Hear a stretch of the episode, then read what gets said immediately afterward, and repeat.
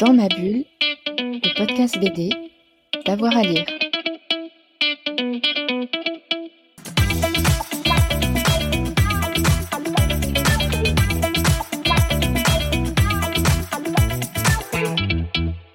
À toutes et à tous et bienvenue dans ce nouvel épisode de Dans ma bulle, votre podcast 100% BD avec avoir à lire. Aujourd'hui, un album euh, étonnant, détonnant véritablement, deux albums même puisque le tome 2 vient de sortir aux éditions Biscotto.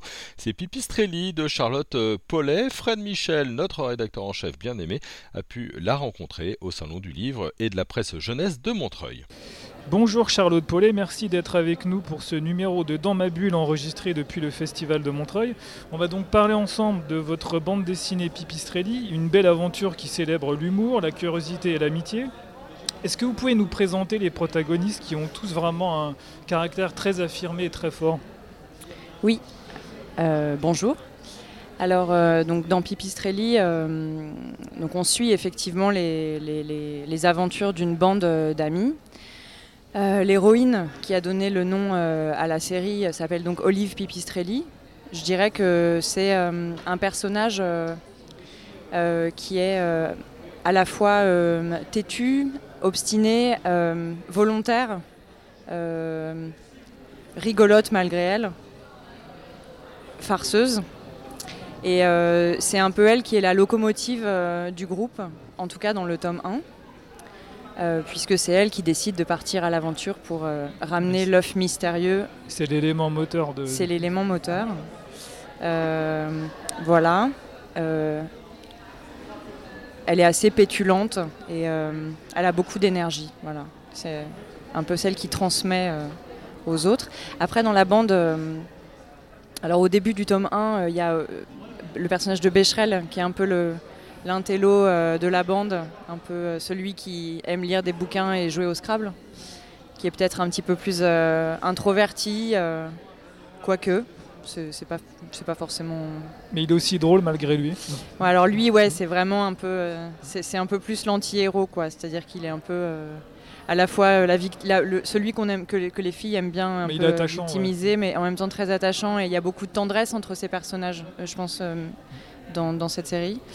Donc, euh, donc voilà, Euh, il y a euh, le personnage de euh, qui est un peu, dans le premier tome, c'est un peu la grande sœur ou la grande cousine, un peu taquine. Elle, c'est vraiment la taquinerie. Il y, a y a un esprit de camaraderie qui est assez présent dans l'album de façon générale, mais elle, voilà, c'est un peu celle qui va, qui va vanner, quoi, qui, balance un peu les vannes.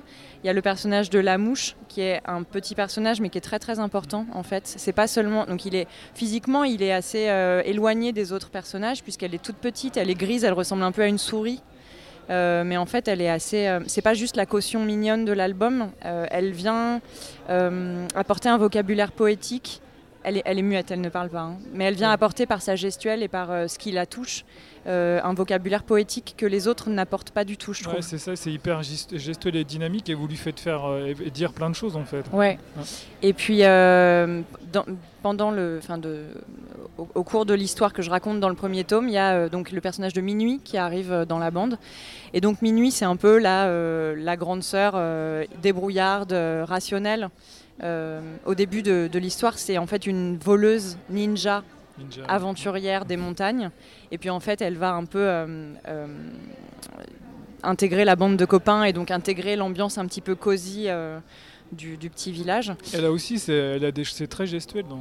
Oui, alors ouais, elle c'est plus c'est gestuel parce qu'elle est gymnaste quoi. Elle est toujours en train de se faire des, de- de- de- de- elle tape des poses de yoga en, en prenant le café le matin quoi. C'est euh, enfin des Ouais, poses de yoga, non des poses de, de- de karaté, yoga pas du tout. Karaté trucs, yoga, euh, ça, voilà. peut, ouais, ça peut être un concept. Euh, Et, parfois, elle, donc, voilà. elle- elle traverse carrément la page. elle oui, elle s'envole. ouais. Mm. Ouais, ouais. Oui, elle m'a permis de- d'utiliser l'espace de la planche de manière un petit peu plus dynamique que qu'avant son arrivée dans le récit. Voilà, ce qui m'a ouvert pas mal de portes narratives, du coup, avec le, la, la- la mise en page, en fait, tout simplement. L'utilisation de l'espace de la planche comme, euh, vrai- comme espace, euh, comme une phrase, en fait. Comme un... Voilà. Donc on a fait le tour des personnages. Ouais, je crois. Ouais, c'est ça. Alors Pipistrelli, pourquoi Pipistrelli? C'est un rapport avec les chauves-souris, c'est ça?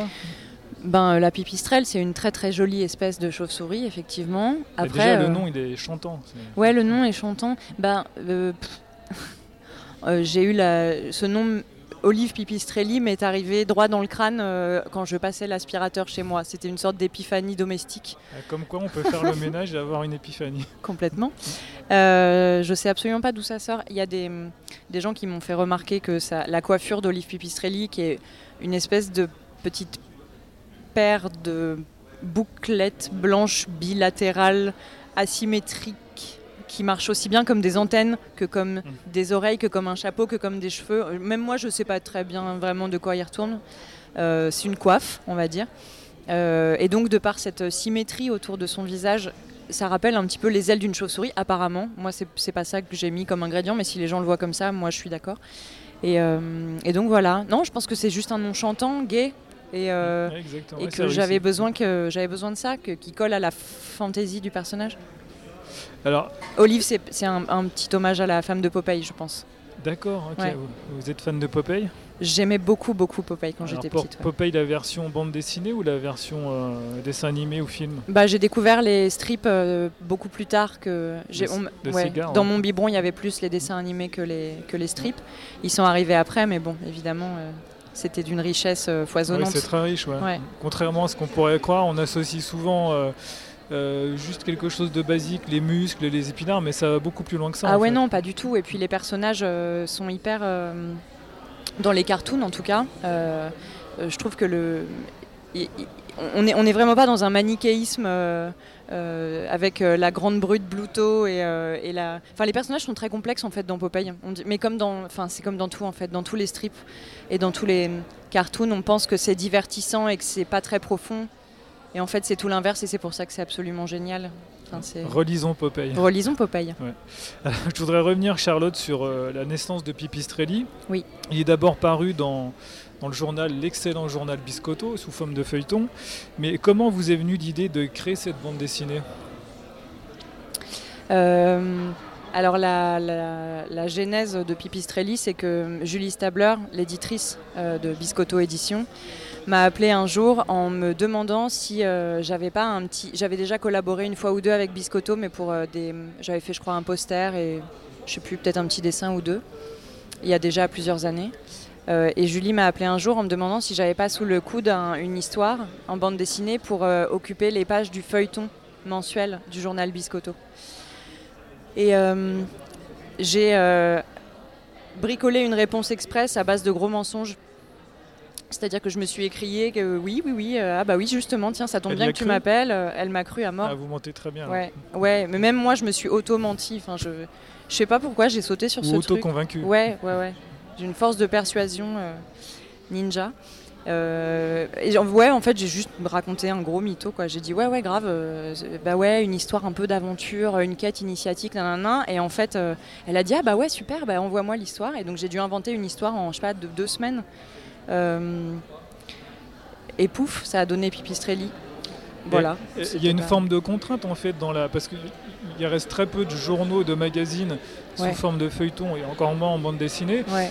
Donc il y a une forme de contrainte dans le travailler euh, de façon euh, mensuelle. Est-ce que, vous avez euh, pris plaisir à ça ou... Ouais, moi, ça m'a, ça m'a mis le pied à l'étrier de manière hyper euh, radicale, en fait. Il fallait, Un coup de je lui, ouais, je lui ai pondu l'histoire en, en deux semaines, en gros. Et il fallait que euh, trois semaines plus tard, le premier chapitre soit bouclé pour partir chez l'imprimeur, en fait. Donc j'ai, vraiment pas tergiversé. Le personnage d'Olive Pipistrelli, je l'ai dessiné deux fois. J'ai dit, ok, elle va avoir cette tête-là et cette dégaine-là, et c'est parti mon kiki, en fait. J'ai vraiment pas eu le temps de réfléchir. Et comment Et- ça se passait? Vous écriviez au fur et à mesure? Vous Non, dessinez au il fur et à mesure fallait- Vous avez tout préparé amont? L'histoire était écrite euh, dans ce fameux laps de temps euh, très short là du début. Démarrage en côte, euh, pff, j'ai balancé toute l'histoire. Il fallait que les, les filles devaient savoir. les- quand je dis les filles, c'est donc Julie et Catherine Stabler qui euh, elles sont donc les deux éditrices de Biscotto. Euh, il fallait qu'elles aient euh, évidemment la fin de l'histoire. Elles pouvaient pas se permettre de prépublier ce feuilleton euh, en sachant pas comment ça allait se terminer. Donc elles avaient la fin, elles avaient, c'était séquencé en 12 chapitres à ce moment-là, puisque c'était un feuilleton mensuel et que Biscotto, enfin voilà, j'en avais pour un an de, feuilleton avec elle. Après, euh, j'ai- dessiné chaque mois. Il y avait de mémoire, c'était quatre planches. Euh, il me semble que c'était quatre, quatre planches qui paraissaient euh, à l'époque tous les mois. Et donc ça, ouais, je l'ai fait sur un an. Euh, J'avais absolument pas un chapitre d'avance, quoi. C'était un peu dans le rush. Euh, À l'époque, je travaillais pas mal pour la presse à côté pour euh, gagner des sous. Et donc j'intercalais Pipistrelli entre deux commandes euh, dès que je pouvais, en fait. D'accord, donc c'était plutôt agréable comme exercice. Ouais, à fond, et ça permettait de, de, de- oui, de sortir un peu la tête des commandes de presse et, et de me mettre le, le pied à l'étrier euh, en bande dessinée. Honnêtement, je pense pas que j'aurais franchi le cap, je pense pas que j'aurais assumé. euh, je, je crois, je crois pas que j'aurais fait de la bande dessinée si Julie était venue, était pas venue me chercher en fait. Je, Ah ouais, je suis pas sûre que j'aurais eu Ah ce ouais. courage-là. Non, c'est trop dur la BD. Merci Enfin, c'est Julie. trop- Ouais, grave, merci Julie. C'est- C'est c'est trop difficile. Je trouve qu'il faut être très courageux pour se lancer dans une activité comme ça, sachant qu'on va pas gagner un sou en fait. Il faut vraiment être extrêmement persuadé que ce qu'on fait c'est bien, que ce qu'on fait c'est important et tout, ce qui était absolument pas mon cas en fait à l'époque. Non Et, mais euh, c'est un super laboratoire Biscotto. en fait. Bah ouais, les, les autrices et les auteurs euh, Ouais. qui passent par Biscotto. euh, enfin, moi j'ai beaucoup de j'ai beaucoup de- de- d'admiration pour le travail euh, de, de les, les collaborations que font euh, Julie et Catherine Stabler. Je trouve qu'elles font des choix hyper audacieux, hyper courageux et euh, Enfin, voilà, c'est une belle. euh, les, les gens que je rencontre, en tout cas les autrices et les auteurs que je rencontre euh, par le biais de Biscotto, sont toujours des très belles rencontres euh, Ouais, c'est une belle aventure humaine. grave. Alors, dans Pipistrelli, à chaque fois, il y a un prétexte à une aventure. Donc, le premier tome, c'est la côte de l'œuf. Le deuxième, c'est la perte d'un pot de crème de marron. Euh, donc, pour vous, c'est important de, de- de- de créer, de partir là-dessus Le prétexte? Ouais, il faut toujours un petit. Bah, en fait, euh, je- oui. euh, comment je vais dire ça? Les histoires que je raconte sont un prétexte à caser des blagues partout. Ah, Il y a beaucoup, c'est très drôle, c'est très, très, et très subtil. Ok, je le. Je, je- prends subtil, j'aurais pas dit ça, mais ok, d'accord. Euh, ouais, moi j'utilise euh, les trames narratives comme. Enfin, j'utilise le, ouais, la narration comme un prétexte euh, à raconter des blagues en fait. hein. C'est. tous- mes pivots narratifs sont des blagues dans le, dans le c'est plus peut-être plus flagrant dans le tome 1 que dans le tome 2 au niveau de la construction de, de l'histoire qui est un peu plus chapitrée sur des rencontres avec des personnages comiques dans le tome 1 ce qui est moins ce qui est moins le cas dans le deuxième mais euh, mais oui, voilà, il me faut un, il me faut un prétexte. Après, on peut, on peut raconter n'importe quoi, hein, en vrai. C'est c'est la façon dont on le raconte qui est importante. Et le, fil, quand même, conducteur, c'est l'aventure. C'est de- c'est le partage, l'aventure, raconter des blagues, découvrir des choses, partir dans un monde inconnu. Et vous, quand vous étiez jeune, est-ce que vous lisiez des, des romans d'aventure, des bandes dessinées d'aventure, des, je sais pas, des films d'aventure? Est-ce que c'est quelque chose qui vous passionnait? Euh, je pense que euh, je suis la personne la plus casanière de la Terre. Et euh, vraiment, vous, je suis le vous. contraire de la- je suis le contraire de l'aventurière. Euh, mais en même temps, ouais, non, j'avais quand même un petit, j'ai eu une petite période héroïque fantasy que j'assume pas vraiment très fort aujourd'hui et qui a pas laissé beaucoup de traces en plus dans la culture euh, qui est la mienne aujourd'hui en fait. Euh, non, si, le premier film que j'ai regardé en boucle quand j'avais 3 ans, c'était King Kong, la version des années 30 Des qui fait 30, flipper ouais. de ouf. Et, euh, et du coup, c'est un peu- ça a peut-être laissé, je sais pas, une sorte d'empreinte euh, euh, sur, euh, avec la forêt, la jungle, je sais pas, le, le monde sauvage. Euh, après, non, je suis vraiment très très casanière. La première lecture, et, de- et donc du coup, j'aime bien m'identifier euh, depuis toujours à des héros un peu, euh, un peu les timides, quoi, un peu les. En marge ouais. Ouais. Euh, mon, premier, euh, mon premier souvenir de lecture qui m'a vraiment beaucoup, beaucoup marqué, c'était une série de romans jeunesse d'une autrice espagnole qui s'appelle Elvira Lindo. Ça s'appelait Manolito. Euh, et c'était l'histoire d'un petit garçon qui habitait Madrid, je crois, avec sa, mère, son père et son pépé. Et en fait, son meilleur ami, c'était euh, son grand-père, quasiment. Et donc, il passait des soirées à regarder la télé en se décrottant les doigts de pied avec son grand-père à côté qui était sourd comme un pot. Enfin, c'était très. Voilà, moi, j'ai beaucoup de tendresse pour ces personnages-là qui sont pas forcément des héros et des héroïnes. Et je trouve ça cool de les propulser justement en héros et en de- d'histoire aujourd'hui. Euh, euh, avec leurs euh, faiblesses, avec leurs atouts et leurs faiblesses. Voilà, je trouve ça chouette d'aller explorer ça. Je trouve ça rassurant en fait. Ouais, rassurant. Alors, justement, vous parliez de la forêt tout à l'heure. Oui. La forêt est très présente dans, dans Pipistrelli. Ouais. Et avec la forêt, il y a quelque chose de rassurant et aussi quelque chose de. c'est- Parfois, c'est- ça peut être la peur. Et euh, c'est aussi important pour vous, la forêt? Euh. on imagine quelque chose, il y a des choses qui peuvent se tramer. ça- Oui, c'est un décor dans lequel il peut se passer beaucoup, euh, beaucoup, beaucoup de choses. Euh, je sais pas exactement. a- Ouais, c'est ça. Euh, derrière un buisson, il peut y avoir absolument tout. D'ailleurs, euh, dans le tome 1, je fais sortir absolument n'importe quoi des buissons. hein. Franchement, euh, c'est tous ces gens peu fréquentables, enfin plus ou moins fréquentables Mais que j'ai sortis. C'est carrément un personnage, la forêt, dans Pipistrelli. Ouais, ouais, ouais, c'est vrai. Mm. C'est marrant parce que moi je, je déteste dessiner les paysages normalement. Je, je suis une grosse paresseuse et c'est pour ça qu'il y a beaucoup de personnages sur fond blanc dans mes albums. Enfin non, c'est pas pour ça. Non, je suis pas d'accord parce que hein, dans un, je crois que c'est dans le tome 1, il y a le, le passage où euh, ils partent dans la montagne, là, c'est très bien ça. Ouais. Ouais, mais bon, enfin, je, je- je suis un peu une, je suis un peu flemmarde, donc Ah, euh, le moins je dessine de paysages, le mieux je me porte. Ouais. Mais euh, non, mais ouais, du coup, mais, mais si, mais, mais malgré tout, malgré cette, euh, ce, ce petit poil dans la main, oui, non, je suis d'accord. La, la forêt est effectivement un personnage. En tout cas, elle est celle qui fournit. Euh, elle, accouche comme ça de plein de situations euh, qui pourraient pas se passer ailleurs. Alors, on, va parler ensemble de votre façon de raconter aussi bien par le scénario que par le dessin. Vous affranchissez de plein de choses. Vous affranchissez des bulles, des cases. Vous avez des codes de narration euh, complètement inhabituels. Je trouve que ça fait du bien. Voilà, euh, tout explose. euh, ce que vous disiez tout à l'heure, le personnage qui part dans tous les sens, qui, sur, sur une page, sur deux pages, euh, même les, le- texte qui, euh, qui joue sur la page. ouais, euh, je trouve ça, c'est superbe, c'est magnifique. Ça fait vraiment du bien de, de dire des choses comme ça. Merci. Bah, je sais pas trop quoi dire, merci. euh. Non, mais comment vous avez euh, euh, décidé de casser tout ça euh, Parce qu'on on est tous habitués à lire des, des bandes si- dessinées dans ce qu'on appelle un gaufrier, ou alors avec des cases, dans des bulles, et là on est complètement en deçà de tout ça. Alors, en fait, moi, je suis rentrée dans la, dans la bande dessinée. J'ai commencé à me dire que je ferais bien ça dans la vie quand j'ai découvert le travail de Chris Ware. Euh, J'avais 20 ans et euh, j'ai euh, pété un plomb. Mon cerveau a explosé. La première fois que j'ai lu une BD de Chris je me suis dit ah ouais, en fait, on peut faire ça et ça s'appelle c'est toujours de la bande dessinée. C'est la bande dessinée du, je, sais, je sais, hein, sais toujours pas définir ce, ce- ce- cette, œuvre protéiforme qui est celle de, cet auteur. Mais je sais pas, je me suis dit qu'il y avait quelque chose à faire, en tout cas du côté de l'utilisation de l'espace de la planche pour raconter. Euh, Vraiment, euh, le prendre comme un outil, vraiment, au même titre en fait que euh, les phylactères, au même titre que. et donc, en fait, j'ai jamais trop travaillé avec des cases bah, toutes du même format. Ça, ouais, à la limite, j'ai- jamais vraiment travaillé comme ça, en fait. Donc euh, voilà, c'est un peu euh, à, à cause de lui.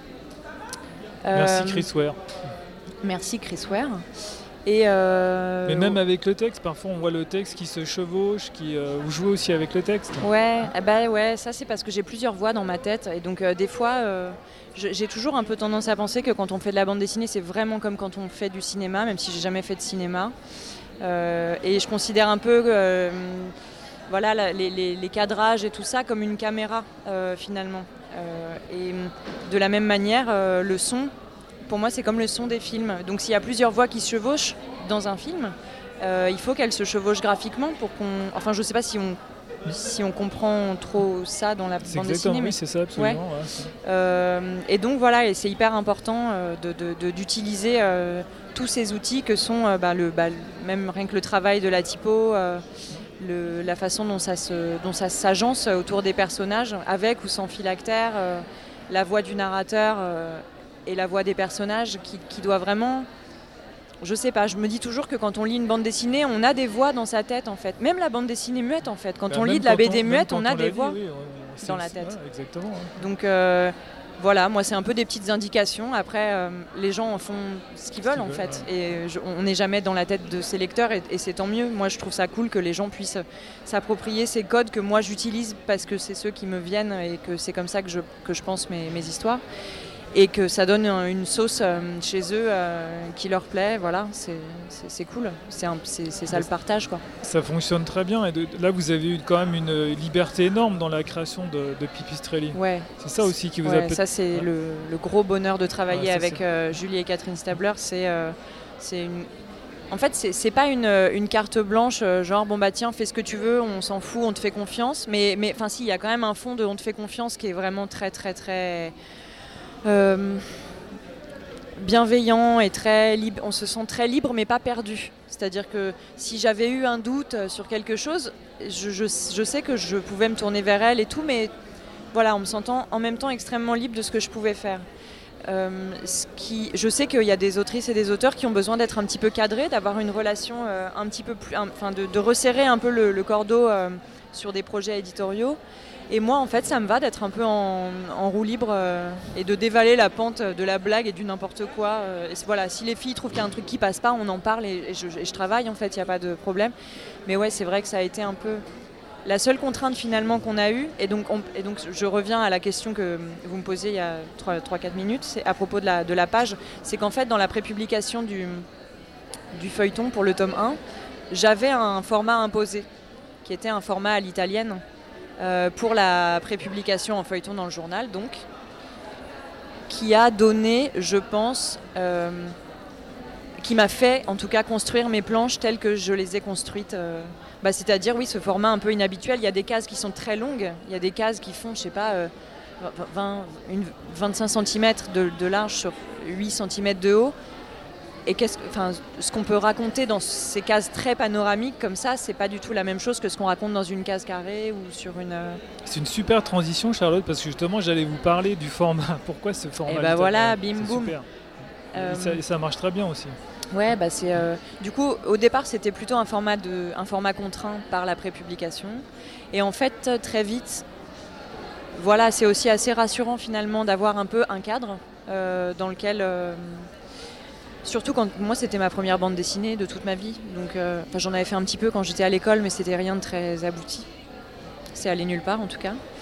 Euh, et donc là, ça me rassurait d'avoir cet espace de planche. C'était, et puis c'était un peu un défi aussi parce que des albums euh, à l'italienne, il n'y en a pas tant que ça. Non.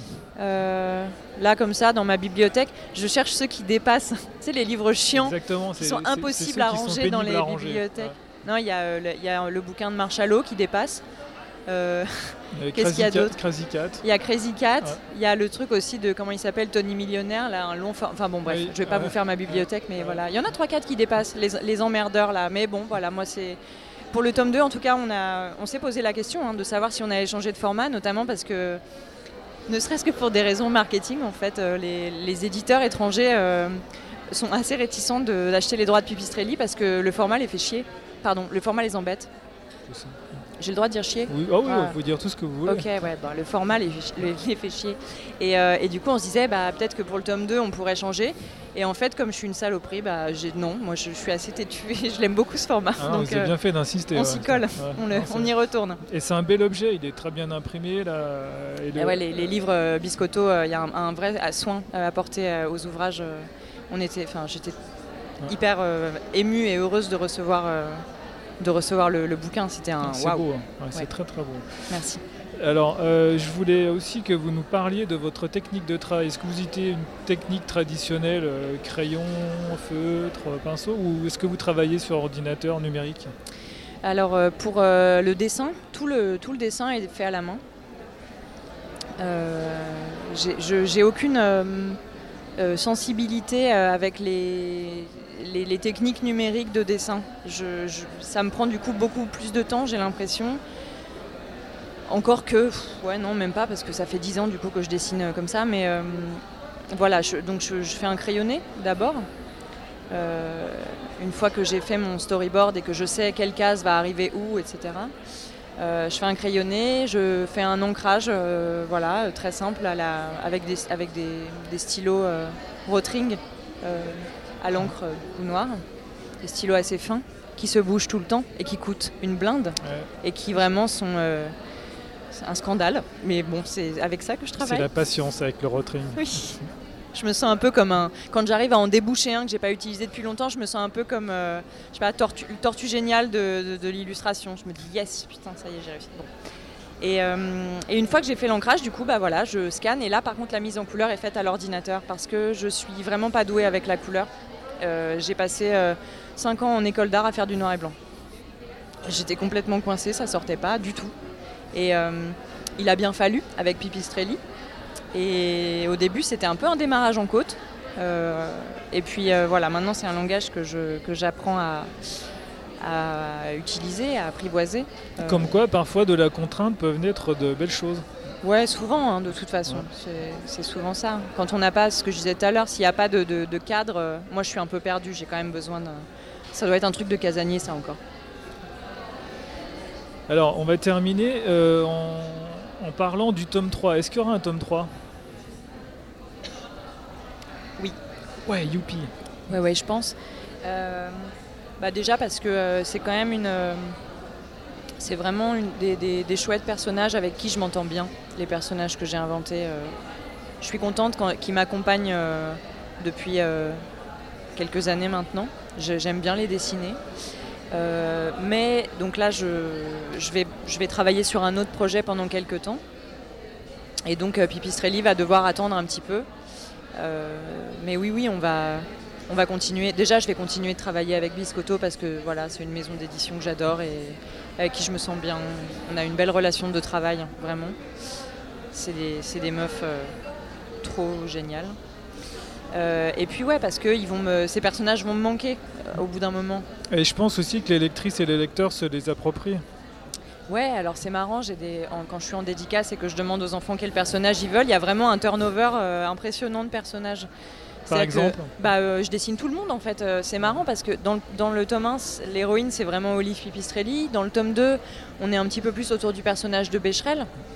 Et, et on pourrait croire que du coup les, les, trois autres personnages sont un peu, enfin les trois ou quatre, je sais plus combien ils sont, sont un peu relégués au, au second plan, mais en fait, euh, en fait non. Euh, les enfants, euh, par exemple, dans le tome 1, j'étais assez étonnée que Minuit prenne autant de place finalement dans, dans la tête des enfants qui lisaient le bouquin. Ils disaient, ah ouais, moi je veux Minuit, elle est trop belle. Non, mais ils ont tous du charisme à leur manière, donc je pense que c'est pour ça aussi qu'ils arrivent à s'approprier.